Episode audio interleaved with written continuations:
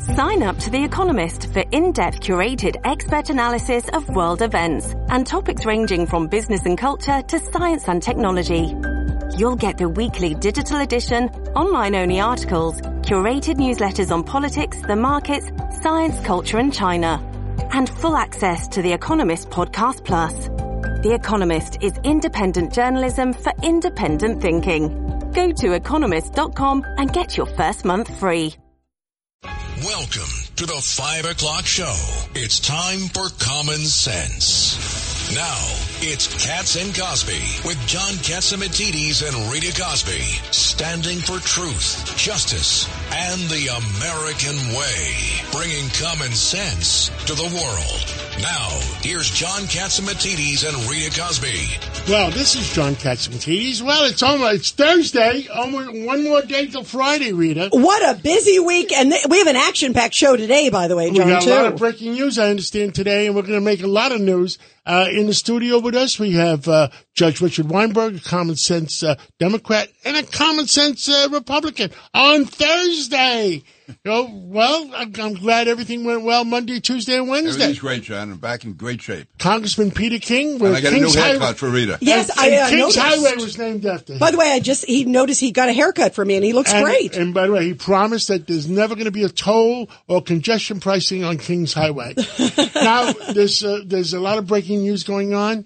Breaking news, And, uh, WABC. Why don't we bring back uh, Ambassador Bolton to talk about we're giving six billion dollars to Iran? What the heck is all that all about? This is insane. Joining us now is the former UN ambassador, Ambassador John Bolton. John, this is incredible. Uh, they are saying what, maybe some sort of hostage swap, and then we may end up paying somewhere like six billion, as John was just saying, to unfreeze assets to give it to the terrorist regime in Iran. Is this nuts? Uh, it is. Uh, it's been rumored for a while. You know, uh, it was one of the things that Rob Malley, the Iran negotiator, uh, I think, was working on before his security clearances were uh, were lifted uh, because of uh, concern about his use of classified materials.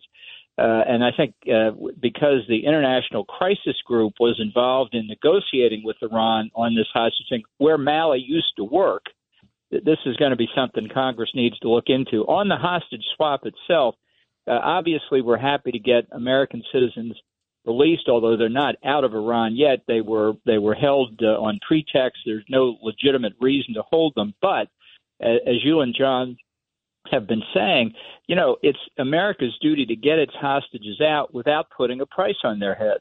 And if it's six billion dollars that's going to be unfrozen for Iran, and, and there's talk as well of Iranian prisoners uh, as part of this swap too, it means that the Biden administration now says to the world, to Hamas, to Hezbollah, you name it, uh, we, you can get 1.2 billion dollars per American. So the price for our bargaining chips, our poor prisoners, has now gone up dramatically. This is not the way you resolve a hostage situation. I agree because it puts every American in danger. You know, the other thing also, Ambassador John Bolton, uh, they're claiming, you know, uh, the, that there would be restrictions. And again, we're, it's all kind of breaking right now, but they're claiming, well, you know, they could only use it for food, for medicine. That is such hogwash. You know, there are so many ways uh, that this regime, and, and you know what it makes me think of, uh, Ambassador, too? Uh, the whole thing that happened with Obama. Remember, John, the pallets of cash Now, uh, are that they came in the gonna middle of the count- night. Are they going to count the money? I mean, there was like two airplanes full full of money, hundred Yeah, it was bills. cash. Remember, it was cash. It was cold, hard cash. I mean, that's the Yeah. whole, you know, come on. Yeah, look, this uh, uh, money is fungible. This means that Iran will have uh, six billion dollars it didn't have before. I mean, the argument that they can restrict it to humanitarian uh, uses is ridiculous. In fact, one of the things that they've said, it was rumored before about this deal, was that the, the some of that six billion would be used to pay Iran's arrearages in its dues to the UN. How about that for a humanitarian Oh my purpose? God. I mean, we are now effectively paying Iran's UN assessed contributions. Uh, and look, we, we all feel for the families of hostages. I understand that, but the but the, the the problem is in getting these hostages back, maybe, and they're not back yet. Uh, is that it puts many, many more Americans in jail. There's an estimate uh, that in Iran right now are 10,000 American citizens, probably of Iranian Iranian heritage, maybe with dual citizenship. it's not a question of some American leaving New York and going to Iran tomorrow. 10,000 Americans at risk in Iran right now. Yeah, that is scary. Uh, Judge Weinberg, you got a question for the former U.S. Ambassador. ambassador. What are they going to do with this money? Go further on the military program for nuclear weapon armaments to send to Russia so they can bomb the the Ukrainians, finance their terrorist organizations? Are we totally out of our minds? Yeah, I think I think we are totally out of our minds. Look, if money, as I said, money's fungible. It may require some fancy bookkeeping to shift numbers on a on a balance sheet to, to different places. Uh, so that it doesn't look like these unfrozen funds, probably from, from funds that were frozen by South Korea, are actually paying for drones to fight the Ukrainians or for the terrorist activities of the Revolutionary Guards or, or to go to pay their nuclear scientists and technicians. But that is the effect of it. And it's part of this administration, I think, uh, trying to keep hope alive that they can go back into the 2015 nuclear deal. It well, still and you, hasn't you know what it also is, Ambassador? To me, it's sort of par for the course of what this administration, they have been so appeasing, um, whether it's Iran, whether it's China. Uh, don't you think it's sort of par for the course? Yeah, look, uh, the, the uh, despite my disagreements with Donald Trump, the hostages that came out uh, during his administration, this was that were not cash for hostages transactions, uh, whether from Korea or from Iran. Uh, they they got out because basically they didn't believe they would get any money uh, from the U.S. Uh, in those circumstances. But now this is proof to the rest of the world, to the Russians, to the Chinese, to every terrorist group out there that the price on an American's head right now is 1.2 billion and maybe climbing. John, John, this is Pete King. Besides the money, the fact that if there is an exchange of hostages, doesn't that almost guarantee that five more Americans are going to be taken prisoner over the next year or so? Well, in case they need money next month. Either that or just to get, absolutely. No, either that or to get their prisoners back. Now, it legitimizes their argument that these people are spies or have done something illegal or something like that. Just, just like the hostages the Russians have taken in Moscow, these are just Americans who were over there for whatever reason, seeing their families or, or, or, or whatever it might be, and they're picked up as pawns. These regimes are entirely cynical. They know exactly what they're doing. They're, they're building up assets to trade with us. And this administration, the bazaar is open. Uh, Ambassador Bolton, there's uh, things been going on the last few weeks in uh, in Africa, where the Wagner Group, which is part of Russia, a subsidiary now that we know that better, and uh, taking over some African countries, uh, Niger or, or Mali. what do you know? What do you hear about that? And they're putting up the Russian flag.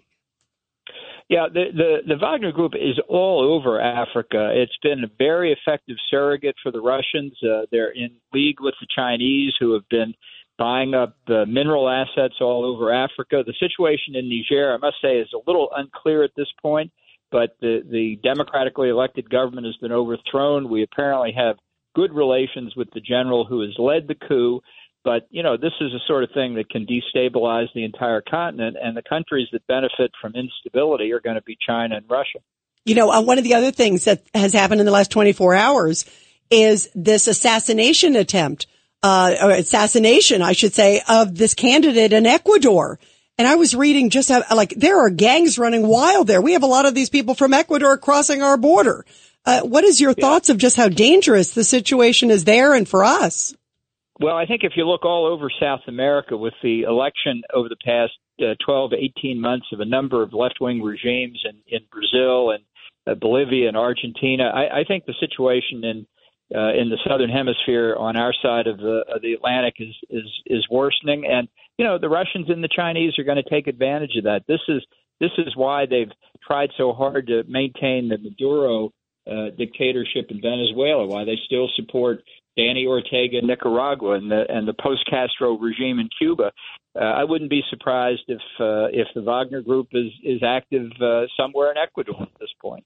And you know, I was talking to uh, I wrote a, a press release uh, yesterday or this morning after the CPI came, and there's an economic war going on, uh, Secretary Ambassador. the fact that uh, Russia wants $85 oil and OPEC nations wants $85 oil, where America wants uh, $60, $65 oil. And what Russia is doing is financing the war against Ukraine and financing the Wagner Group in Africa. Yeah, look, the, the, the administration tried a very uh, academic uh, scheme to put a price on a price cap on oil to to allow Russians to continue to sell oil, but at not too high a price, so it didn't raise gas prices in the United States. I think the evidence is in that that has failed. Uh, the Russians are selling pretty much any amount they want. They're not getting quite the price they want, but it's in excess of that cap, and uh, they're selling it to countries like China and India that are happy to get it at a discount, and they are financing the war. I mean, this is this is something I think the uh, price of oil is financing the war. Yeah, this is, and, and that's right, and and this is something that uh, we can't resolve right now, but we need a real overhaul of our sanctions enforcement capability, whether it's against Russia, Iran, uh, North Korea, you name it. We declare sanctions, the Europeans declare sanctions, and then the targets of the sanctions evade them, and we sit around and act like uh, it's business as usual. It, it's really, it's got to stop. To, to make sanctions effective, you need a much bigger, much stronger enforcement mechanism in the United States, and very definitely stronger efforts by Europe, which, which does almost nothing once its sanctions are announced. Ambassador, we have 30 seconds left. Anything else you want to tell the American people? Well, you know, there's a meeting coming up in Washington next week. The president of South Korea, the prime minister of Japan, coming to meet with uh, Joe Biden. A potentially very important meeting to strengthen our allies out there in the Pacific against North Korea and China. This will be a test of Biden's leadership. I don't have my hopes up, though. I understand. Thank you, Mr. Ambassador, and thank you. We'll talk to you again real soon. Thank you for what you do for our country and speak out for our country, and we'll talk again real soon. Thanks again, John. And I understand we got some breaking news. Rita has John Solomon on the phone. Breaking news, WABC. And joining us now with some big breaking news is John Solomon, the founder of Just the News. John, what do you got? It looks like more stuff ahead for President Trump. Oh, oh yes. Uh, Jack Smith doesn't want to waste any time. He would like the uh, January 6th trial to start right at the beginning of the primary season, January 2nd. 2024. That's the date that Jack Smith has proposed for the president uh, to face trial in the January 6th uh, case. Uh, I'm sure that's going to get challenged and debated. There's going to be a lot of appellate issues that are going to go up and down the court system the next few months, but really clear that uh, Jack Smith would like to get this in before the primaries are over and uh, sets a date, really the day after New Year's 2024, and just a couple weeks before the Iowa caucuses. That is generating a lot of news today. In a couple of minutes, we'll be breaking this story at Just the News. It'll be live literally uh, by dinner time. Jim Jordan and the House Judiciary Committee have opened an investigation uh, into the use of geofence warrants. This is a new tactic, relatively new, where the FBI goes in and says, "Give me everybody's phone uh, data in an area, you know, maybe around the U.S. Capitol on January 6th, and then we'll go find the bad guys a lot of very serious concerns that this tactic, which was used in January 6th, it's also being used in things like bank robberies and other things, that it violates the Fourth Amendment's protection to ensure that searches are only based on probable cause and specific evidence. Uh, these are large digital dragnets. House Judiciary Committee Chairman jumping in on an issue, but he's got some odd bedfellows. The ACLU, the, uh, the Electronic Privacy Information Center, two uh, civil liberty groups on the left, also just as concerned about this issue. Most Americans, I don't think, understand in this new digital era how much can be swept up on a person without really having to have probable cause. House Judiciary is digging in on that. That story is about to break in a few seconds. Um, also, what about also all the Hunter Biden stuff? You have a good thing. You got a good scoop here, John, as you always do, um, about the whole tie with the Porsche and the money. Explain all that. Yeah, there's a great moment. Uh, I think this will be one of the uh, e- e- email messages that will live in infamy when people fully absorb what was going on with Hunter Biden, Joe Biden, and there. So yesterday we got these bank records from Comer, and they show 20 million plus dollars swing to Biden family accounts from foreign interests, and many of these multi-million dollar or large payments, some six figure, some seven figure, come within a day or weeks of the foreign uh, power, the foreign uh, clients getting a private sit down with Joe Biden. Basically, Hunter Biden was using a dinner with dad to impress his clients who just happened to drop millions of dollars on him just before these dinners. One of these dinners occurred April 2014. Another call occurred in April 2015. And uh, there are Russians and Romanians and Ukrainians and Kazakhstanis that are getting in. All of them have their own issues in their country. They're, some of them are flagged by the State Department, but Joe Biden has no problem having dinner with them, and Hunter Biden has no long no problem taking money. Well, here's a famous one. So one of those occurs in April 2015. There is a a Kazakh energy businessman, and he wants to get John Kerry to come visit his country and also get some FaceTime with Joe Biden.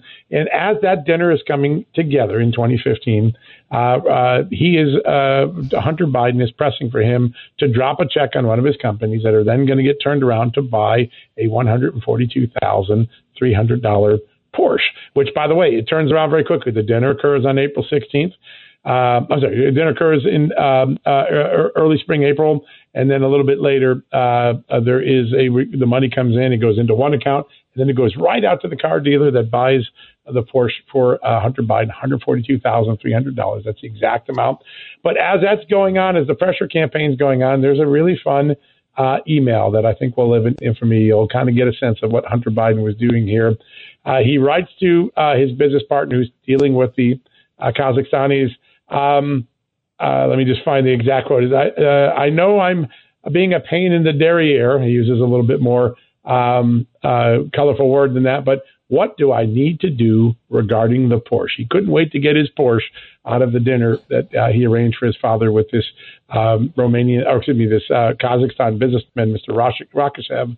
An email caught in time. When you take the email database from the laptop with the payments of James Comer, you see a very clear pattern. People paying uh, Hunter Biden got access to Joe Biden at dinner on a phone call. It is a classic influence peddling pattern. Wow. Hey, Peter King. Yeah, John, what is the latest word on uh, Georgia, the Georgia grand jury? What's the last thing you're hearing? The guidance we are getting from prosecutors and law enforcement is most likely next Tuesday or, or, certainly next week, just before the Republican first Republican presidential debate. You look at a timing of all these investigations, which have been going on for you know, two, three years, right? January 6th started on uh, January 7th, uh, 2021, and here we are, right in the beginning of key political season moments. And these these cases are stacking up, and trial requests are coming just before the primary. Uh, another indictment expected maybe just before the first presidential debate. It, it really feeds into a lot of Americans' concerns that these uh, prosecutions have more than a law enforcement purpose, maybe a political. But all eyes, I think the president's lawyer is expecting next week, and the guidance we're getting from law enforcement down there is next week is a high probability week for that to occur. Uh, we have 30 seconds before we go for a break. What, what else would you like to tell uh, all Americans and all New Yorkers? Well, there's a big deal going on. Uh, Joe Biden Iran may be doing a prisoner swap that would free five uh, Iranian Americans held. Six billion dollars would go to Iran plus some prisoners. We'd get some of our people back. Uh, I think there are some chairs for it. There's also some people saying we don't pay for terrorists or, or other people to capture our Americans. It's a bad precedent. It Encourages more people to do it for cash. We'll see how that plays out. But for those five Iranian Americans, that could be good news. They could be home with their families. That's six billion dollars. What do you think, uh, uh, Congressman King? Well, I tell you, it's, it's incredible. You know, the world we're living in today, John, is so different from what you and I grew up in. Six billion dollars, absolutely incredible. Well, well, John Solomon, thank you so much, and we'll catch up with you again real soon. Thanks, guys. Have a great day. Wow. Wow. By the way, six billion. Six billion. And also, you just heard Georgia charges. He says probably coming against Trump next week and the trial on one six, Peter, starting on one two. You know, this fits I mean, into every conspiracy theory. I mean, it's, uh, this is definitely contrived by the administration to stop Donald Trump. Yeah, using like law enforcement to stop him. One a month. Um, one a month. let's take a break right now. When we come back, uh, we have Dr. Peter Michalos and a special guest in our studio. We have Jim Jacobs, who uh, ran 800 airplanes for NetJets. A common sense recap of the day's biggest stories. It's John Catsimatidis and Rita Cosby. Cats and Cosby on 77 WABC. Well, we're back. This is John Catsimatidis, and we have a special guest in the studio. His name is Jim Jacobs, and we were jet pilots together. And we we bought an airplane in 1980, 81. I lose track. Uh, Roy Disney's, uh, and I remember the tail number 44 Romeo Delta RD. And we started a business of flying people to Atlantic City. and then Eventually, Jim Jacobs ran NetJets and was running an enterprise of 800 airplanes. Jim Jacobs, tell us what the heck is going on in the aviation industry. I understand it's bigger than ever. It, it is very bigger than ever and uh, extremely dynamic, John. And I do remember those days when we first started too. I, I think that airplane from Roy Disney might have been experimental. Uh, didn't have any reversers. It didn't have Uh, no any reversers, anti-skid. it- No. no anti-skids. This this was a citation jet that was pre-citation one, pre-citation five hundred, pre pre whatever it was. I think they were still developing. What it did have was me and you in the cockpit, and we had a lot of fun with it. we had a lot of fun. I, I used to tell people we used to fly from New York to Florida at 300 feet over the uh, over the beach. People would wave to us, we could wave back, and nobody uh, got upset. You couldn't do that today. Is that what you call a bird's eye view? We're both people, yeah. But the industry has, has really come along and been quite amazing, uh, John. But what I would say to you, because you kind of always knew this, and I'm I'm reasonably certain so many people don't. When they think of the bizjet world, they think of just well-to-do people being flown around and uh, serviced uh, just for themselves. But it's important to recognize uh, how much of this, how many jobs have been created in this industry, in this country. Um, manufacturing jobs, very critical ones. Yeah, Jim, there's so many layers to it. Oh, there is. People don't realize that, Jim. so if you take a look at all the manufacturing that happens in this country with these airplanes, most are made here, and a significant portion of those are all well-paying jobs. If you think about what it co- what it takes to service these things and to fly them, and all the people involved, you're talking not just pilots and flight crew and people like that, but on the ground, the servicing people, the people guy that comes out with the fuel trucks and uh, catering and dispatchers. And maybe we'll have more time to talk later. But I remember the other airplane we were in. We were in uh, what was the the Hawker jet? What was Yeah, the tail number of that five Hawker four jet? five Sierra. Five four five Scoville. Sierra. It was. Scoville's old airplane, Yeah. Scoville Company, and we and you were over the Rocky Mountains uh, at uh, thirty-one thousand feet, and we lost an engine. We did quite rapidly. You were we must have we must have made it because we're here now. We are here. It was exciting, but we did make it. Oh, Jim, we're going to talk about it more Okay. later on, and we're going to find out how we made that emergency landing. I understand we also have Lou Dobbs on the phone. We have Uh, Peter let's take Michalos Dr. first. Michalos right Yep, now. Yep. Dr. Michalos, tell us what's going on.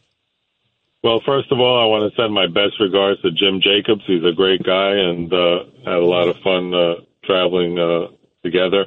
And today we're going to talk about something very important because half a million women in the United States suffer from something called postpartum depression. That's one in seven women in the U.S. are affected by this. And uh, the FDA just approved a medicine that's a pill. It's just one pill a day for 14 days.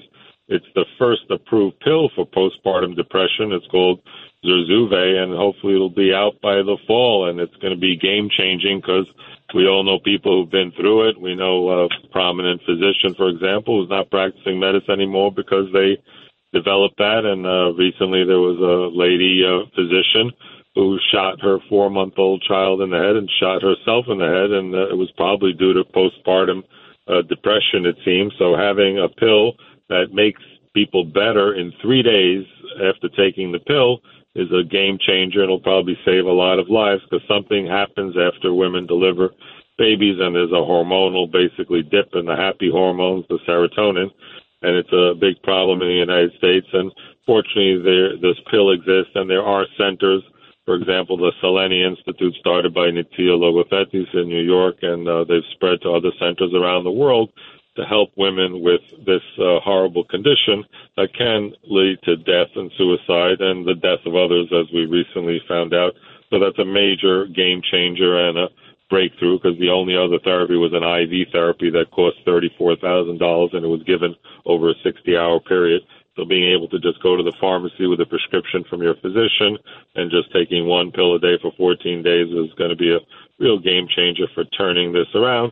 And the last thing I'm going to comment, and we'll talk about it more on our weekend show, is the uh, resurgence of COVID and some of the new findings, how COVID and long haul COVID affects something called the vagus nerve and how it can cause various uh, heart problems uh, long term, and how uh, to tell our audience to prepare themselves and boost their immune system and get ready because when the temperature starts dropping in New York and the air gets dry and people start moving indoors, COVID and goes up. Start seeing, and and it's the opposite in Florida. In Florida, It's opposite in the in the summertime when people go indoors into the air conditioners and crowd together.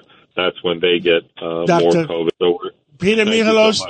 Tune in again on Sunday at the Cats Roundtable between 9 o'clock and 10 o'clock. Dr. Peter Michalos will finish this story and tell us more on how you're going to live to be 110 at least. Thank you, Dr. Peter. Keep up the great work, uh, Cats and Cosby. Thank, Thank you, And Peter. now we have Lou Dobbs to tell us what the heck happened in the markets today and what happened with the CPI index. So, Lou, how are you doing? John, great to be with you. Thanks. Uh, and what happened today, I'm still trying to assess, but uh, the fact of the matter is, core inflation uh, is is sort of a, an indicator of what lies ahead. I think uh, that is energy, food. Uh, we have some some numbers backing that are really backing up right now what has been a pretty successful f- fight against inflation. I think this says uh, we could go in either direction on inflation over the next uh, 90 days, uh, but the likelihood is higher, even though it was two uh, two points and two points for uh, July and June. Uh, the year over year number rose uh, 3.2 percent, and I tend to look at that as more indicative of what we should expect. Well, the price of oil has gone up from last month to this month because of the economic war going on between Russia and the OPEC nations and the United States. And with the price of oil now being at $83, $84, well, I'm not going to like those CPI numbers next month. Yeah, exactly. And that that number uh, is the strongest move higher uh, in oil, as you well know, uh, in some time. And what we see right now happening in Russia and Ukraine is not promising. Uh, in addition to the Saudi decision to uh, take a new direction, and that is to align with China and Russia and move aside the uh, Biden uh, led regime, we're looking at some significant potential for uh, even uh, significantly higher numbers, whether we're talking about uh, West Texas or Brent. And Lou, uh, the American people don't want a recession. It looks like if Powell keeps raising those rates, we're going to force a recession. You know, John, I think you and I once talked about uh, Jerome Powell, but here is a man without any experience in central banking whatsoever who decided he could lead the markets higher. Uh, under the Trump presidency, which is absolute nonsense. No one leads markets. Everyone, irrespective of their own thoughts, follows markets. And he is again uh, testing the outer limits of his naivety. Uh, and that is suggesting he's going to be data bound by uh, in making his decisions, but still talking about another two uh, rate hikes, uh, despite what uh, we're looking at, uh, which is uh, the possibility concurrently of recession and inflation, that is stagflation. And this is where every Fed runs into trouble looking at these kinds of uh, converging problems. Thank you, Lou Dobbs. And Lou Dobbs will be returning to WABC after a short vacation and look forward to talking to you, talking to you more, Lou. Me too, John. Thanks so much. Thank you. And uh, why don't we take a break right now? And we're going to have the uh, Attorney General of Florida on. And also, Uh, John, don't forget, we got James General- Comer. Well, Attorney General Moody's coming on, and James Comer, the uh, the congressman investigating Hunter Biden. And what new revelations are you going to hear? But you have to stay on till the end of the show. Remember what Curtis says: don't hang up. Let's take that break. You're commuting home with Cats and Cosby. Now, here's John Catsimatidis and Rita Cosby on 77 WABC. Well, we've got uh, Judge Richard Weinberg. Judge Richard Weinberg, we have the Attorney General of Florida on. Would you like to introduce her? I will.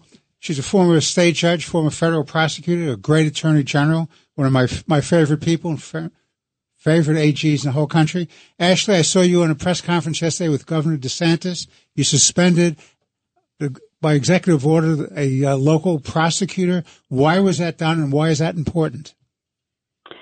Wow. I mean, this was this is one of the challenges that so many states and cities are facing across our nation, and that is these folks getting into office as prosecutors and then stating pretty much and then failing to do their job and prosecute crimes that they took an oath to do.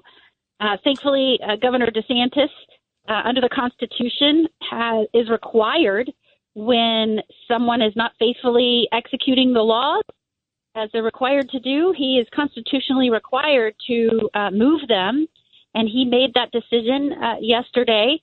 And I can tell you, uh, this state attorney was dropping charges almost half of the time. So, and this includes, you know, was dropping charges for violent felonies and gun charges and all of the things that you are seeing have a devastating effect in areas around the nation. You know, we're not immune from that in Florida, but thankfully uh, we have a constitution uh, that allows this, and we have a governor willing to take the step to make sure that our citizens are safe. Well, as I was reading the executive order, Ashley, it says that it was determined that there was a willful neglect of duty and it was incompetence, and this endangered the uh, the public safety.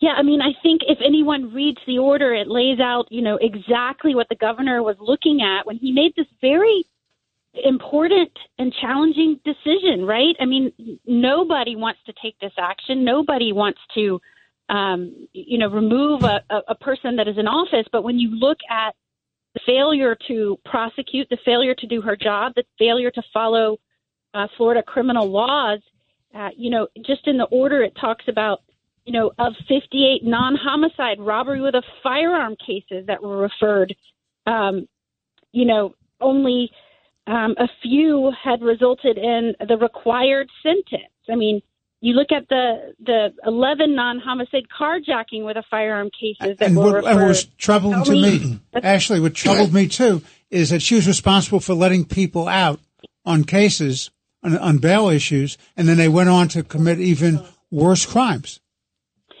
So this is what we're seeing. There are two phases really where a dangerous person, a violent person can be kept away and apart from a law-abiding community. That's when you're waiting trial, pretrial detention, and that's after someone has been found guilty and sentenced, right? So you have prosecutors around the nation that are not stepping up and making sure these people that are dangerous are held before their trial when it's appropriate. So, right, we had just recently a gentleman that was, uh, I should say, a criminal who had raped a child, came in for bond. It, it wasn't a hearing. It wasn't a who done it case. It was a this was the person that did it. There was no doubt. There was DNA, and they didn't ask for detention. And thereafter, that person got out and shot two officers. I mean, and we could go through this, but I think that what the governor was looking at and what the numbers show is both pretrial and then post sentencing, this prosecutor was not following through on the laws of the state of Florida that required her to prosecute cases. So that's why this action was taken. And, you know, I think there were a lot of people that woke up today in different states and said, you know, I wish that our leaders would take similar actions, especially, I mean, you see what's happening in Philadelphia. It's just devastating to these uh, law abiding communities and citizens. Well, Ashley Moody, thank you so much for joining us. Keep up the good fight to keep our streets safe um, and hold those who are basically uh, giving a slap on the wrist to repeat offenders, um, keeping them in line. Thank you very much. It's really great to have you here. Thank you, Ashley. Great to be with you guys. Thank, Thank you. you. And uh, by the way, big headlines about uh, climate and and sort of the uh, inner workings of uh, the climate John change Stossel movement. had a couple of comments. Let's hear the comments. And joining us now here on Cats and Cosby is the great former host on Fox News, John Stossel. He has Stossel TV, by the way, videos out every Tuesday. Uh, John, you had a blockbuster about a scientist who admits basically the overwhelming consensus of climate change crisis is what manufactured. It's coming from somebody inside. I mean, not just somebody, but that's where the money is. The UN, when it started the IPCC, didn't just say, go investigate whether climate change is the problem. The people in charge were the usual anti-capitalists and people who hated fossil fuel companies, and they wanted the answer of problems. So they said, study risks. They didn't say study if there are any good parts.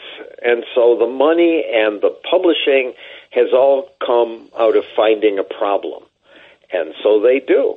And the gullible press reads these studies, which hype and scares people to death.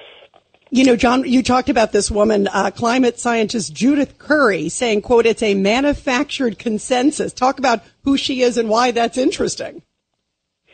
She's a climate scientist from Georgia Tech who uh, concluded that hurricanes were getting much stronger and published that. And she was wined and dined by the media and the activist groups and taken to meet politicians. And uh, then somebody pointed out some holes in her research, and like a good researcher, she looked again and found some gaps. Times when hurricane strength was down, and said, uh, "I guess I can't say that." And since for saying that, she got pushed out of Georgia Tech and uh, has been vilified by the climate hysteria movement. Um, so she's doing okay. She has a private weather forecasting business. Um, but she is the one who explains it in my video in a way that sure convinced me that there's this climate hysteria complex funded by the government and promoted by the activists, and they're winning. And, and John, I had uh, a speaker. Uh, I have Saturday morning breakfast in Southampton because we're all bored on Saturday mornings. Uh, and the speaker came in from NASA to speak about climate change. And I said to him, uh, you know, climate changes over thousands of years, not over, you know, uh, 10 years, 20 years, 30 years. And I said to him, why do you want the American people to suffer? There's 300 million of us, and we have done everything possible for climate. But meanwhile, you got 3 billion Chinese and Indians that that don't give a, a darn uh, what they're doing with their climate. With, uh, they're building a thousand, two thousand new coal uh, facilities every year. And so the stuff we're spending a fortune to do makes no difference compared to that. Zero difference. John, thank you Thank you very so much. much. John Stossel, uh, check it out on Stossel TV every Tuesday. Thanks so much, John. Bye. Wow, that was interesting. Yeah, it And, sure uh, was. Wow. And, and uh, I, there's a special birthday today, Peter King. Yeah, John, I've heard so much from you over the years about how you used a Rocky Colavito bat, uh, great effectiveness, and today is Rocky Colavito's 90th birthday. Well, happy birthday, Rocky Colavito. I I've used your bat to to to, to threaten many a shoplifter. I never hit one, but I threatened many a shoplifter, and then they never came back. The threat worked. So you're the, threat man you are because of Rocky Colavito's bat. Absolutely. Wow. Happy 90. Happy 90, continue. Rocco. Happy 90. Rocky. Uh, Rocky. Rocky, I corrected it. Okay, I've heard and it let's go enough, back know to Jim it. Jacobs. Find out what happened to the Hawker airplane that me and him were piloting over the Rocky Mountains when the right engine went out. It was definitely a um, a traumatic event, and you remained much more calm than I did. Thankfully, that you were on board. So w- we and the, our passengers in the back. Right. We had to declare an emergency, and the clear the closest airport was Phoenix. and 150 miles downhill fortuitously where they actually make these engines. But by insistence and popular demand, they said we should go instead to Vegas, All which our- is 300 all- miles all our uphill. people in the Wait. back said, It's "You don't true. know. Let's go to Vegas. What are we going to do in Phoenix?" Oh, wait, wait, wait. I On just, one engine. I have to get the story straight that It's you just had to go to Vegas. Is that correct, guys? Uphill. Boys? Yeah, Boys? uphill, downhill to where they made the engine. We went uphill to And I remember approaching the airport in Las Vegas. They had fire engines both sides of the runway. They had foam on both sides of the runway. And John was, And John you know, was with calm one engine, Was landing. with one engine, Wow. you had to make the, the that landing right the first time. yeah, no go arounds. Well, No so, go around. all right. So uh, let me just ask the, the $64 million question. Well, we made it. Yeah, right. You made it, obviously, but your wives, Oh, when you called worse. and said we had to go to Vegas. Not not we. We flipped the coin. I lost. I had to call and tell them, oh, we were coming back, and guess what? We lost the only airport we could go to and was Vegas. I got the dial tone.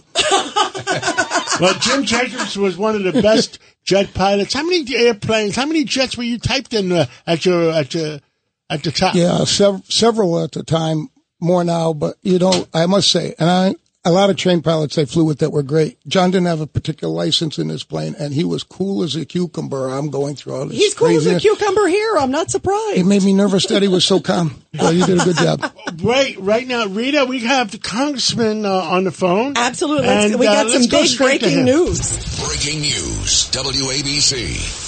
And joining us now is the chairman of the House Oversight Committee. He is certainly the man of the hour. Everybody talking about him and huge news today uh, in the Biden case. We have with us Chairman James Comer. Uh, Mr. Chairman, so great to have you back here. We loved when we had you here in studio a little while ago. Um, you know, I want to get right to it. You made some big headlines saying uh, that basically you intend to subpoena the members of the Biden family. Uh, when do you think that could happen? Well, I think we've been working towards making a case for several months that will actually win in court. Uh, a lot of people have been calling for a, a Biden subpoena for a long time. If it were easy to get uh, a president or their family in front of a congressional committee, I'm pretty sure the Democrats would have had all the Trumps uh, in front of the the committee. But what we've done is we've laid the case out that uh, there have been many crimes committed by the president's family, and with the most recent transcribed interview from Devon Archer, we prove that Joe Biden hasn't been truthful with his knowledge and communication with these people. So what we want now are bank records from the Biden's personal bank accounts. You've seen the charts, I'm sure, in the in the various media outlets that are actually covering this investigation, where it'll show a country, uh, whether it be Russia or China or Ukraine or Romania, and then it'll have arrows with the money going through different shell companies and then ending up in different Biden family member bank accounts. But we believe that there may be arrows uh, that that go beyond the Biden bank accounts. If you remember, there's a text message and email that Hunter Biden sent his daughter where he complained about having to spend so much of his income on his father that he was having to keep his family up and things like that. Uh, that would implicate Joe Biden. Uh, we've already proven that Joe Biden wasn't truthful when he said he never communicated with his uh, with his family about these shady business dealings. And we know that's not true. We know that, uh, according to Devon Archer, he was the brand. Uh, he was the reason they were getting the money, which which is which is the obvious, but that's now on record. So we need to see for sure whether or not Joe Biden actually received direct payments through this shady money uh, that was laundered through the shell companies to the different Biden family members. Was and that's where we're that's where we're headed. Uh, Congressman, was there money uh, placed in foreign banks besides? we we've always suspected that in uh, communicating with the IRS whistleblowers, we're confident there are some offshore accounts, and we're doing everything in our ability to get access to that. Uh, one thing that's certain is that the IRS and DOJ knew there were offshore accounts, but like everything else, they've obstructed our investigation. They haven't been truthful. They haven't been transparent. They haven't been forthcoming. And that's what's been so difficult about this investigation we're having to fight the Department of Justice. We're having to fight the FBI. We're having to fight the, the Treasury Cabinet. We're having to fight the IRS, the Secret Service, the Democrats in Congress, and the mainstream media. But we're still finding new information on a on a biweekly basis. And uh, I think we put together a pretty solid case as to why we need to see Biden personal bank records because all of this laundered money ended up in the different Biden, you know, in at least nine different Biden personal bank accounts, and then you have the communication with Joe Biden and these people, these these bad actors that were that were sending this money, as well as the communication between Hunter Biden and his daughter, where he said he has to give his dad half his income. Yeah, there's a lot of stuff there. Uh, everybody, we are talking to the chairman of the House Oversight Committee, James Comer. Uh, Congressman Peter King, you have a question for him. Hey, Chairman Comer, great to talk to you again, and really congratulations on the great job you're doing. Uh, you mentioned the Democrats in Congress. Uh, uh, are any of them willing to break ranks at all? Do you sense any weakness on their part? Uh, not that they're getting, let's say, uh, more religion, but just the reality of the charges building up against the Biden family. Peter, all I've seen from Democrats in Congress is a, a, continual effort to defend the indefensible. And the indefensible is that we have a president of the United States whose family was peddling his rear end to our enemies around the world uh, to the tune of so far 21 million, and that number is going to continue to grow. And they can't say one thing the family did to earn that money. And we see policy decisions that Joe Biden's made from firing the corrupt from from firing the prosecutor who was investigating his son's corrupt energy deal in Ukraine to not putting the the Russian oligarch on the sanctions list who paid Hunter Biden three and a half million dollars, who Joe Biden had dinner with that no one knew about until that Devon Archer transcribed interview. I mean, th- this is something that should be a concern to, to every American, but yet the Democrats continue to turn a blind eye. The one thing, Peter, and I think you know this, that keeps the Democrats unified is their hatred and opposition of Donald Trump. And in their eyes, and in a lot of the the media's eyes, they know there's corruption here by the Biden family, and they know that Joe Biden knew a hell of a lot more than he's admitted, and that he's been dishonest with the American people. But in their mind, they justify it by, well, the alternative is worse. Donald Trump could be president, and we don't want that to happen. And that's how they justify defending the indefensible, their hatred towards Donald Trump. Mr. Chairman, it's Judge Richard Weinberg. Good to talk to you again, sir. I just want to point out that it's also related to what's going on in the federal court investigation in Delaware, where they try to have number one, they try to have a sweetheart deal, and two, they let the statute of limitations run on the Burisma matters. Those are not coincidences, which means Nope. if, if you and the other members chairing the other committees uh, weren't making this investigation, all of this would be buried. Exactly. Uh, remember, when we started this investigation at the end of January, the laptop was still Russian disinformation. Uh, no, the Bidens never got any money from China. Uh, none of this money ever happened while Joe Biden was vice president, and Joe Biden never talked to any of the people who were wiring his family money. All four of these th- those things have been proven false by our investigative work. We've got a long way to go, but look, th- you know, the the lack of curiosity among the media I just did a CNN interview, believe it or not, with Jake Tapper. Just hung out, just got off the the Skype with him a second ago, and I'm like, Jake, are you not the least bit curious about this? I mean, all the lies that the president said about his knowledge, all the crimes that have been committed by the Biden family, the evidence that shows that the president's son complained about having to give his father so much money, the amount of money his father's accumulated on a on a politician's salary over his lifetime. I mean, is that not at the in the least bit curious to you? And of course, he he fought back. But look, we're going to continue to to get the facts. Uh, we're we're going to continue to fight to get the the truth to the American people. And I think that the American people want to know what level of corruption our current president was involved in with his corrupt family. Yeah, absolutely. The American public wants the truth. Yeah, I have a couple quick questions for you, uh, Congressman Comer.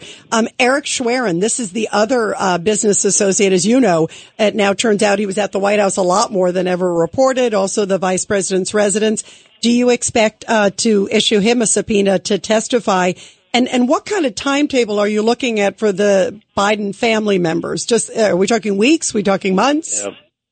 Well, we're moving as quickly as we can. Again, uh, you know, people like Sherwin and Devon Archer and, and others that were involved in, in the shell companies and in the bookkeeping, they've been approached by the Biden legal team and told them to don't cooperate with the House Oversight Committee. You're going to implicate yourself. You're going to incriminate yourself.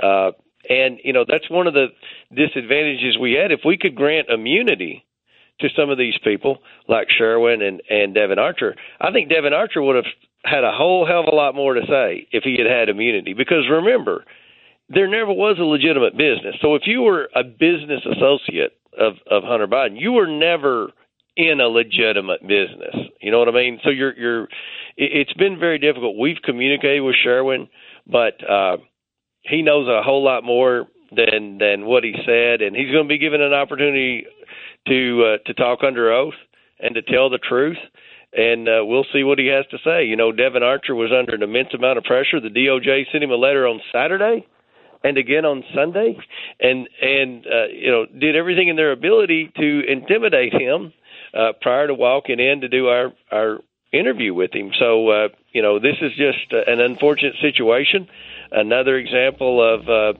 a government that's out of control, and, and we're going to continue to keep fighting and getting answers. Where do you stand on a impeachment inquiry? There's a lot of talk about that. Real Yeah, quick. I, I strongly support it. I've been in constant communication with McCarthy and Jim Jordan on this issue, and I think that uh, that's where we're headed in September. Wow. Well, thank you. Uh, Congressman James Comer, you got to come back in again soon here in New York. And also always love having you here on the show. Thank you. Thank you so much. Uh, Thank you, Chairman. Thank you. Thank you so much. Wow. What a show, you guys. Yeah. And Wow. what do we all stand for? Truth, justice, justice, and and the the American American way. way. God bless America.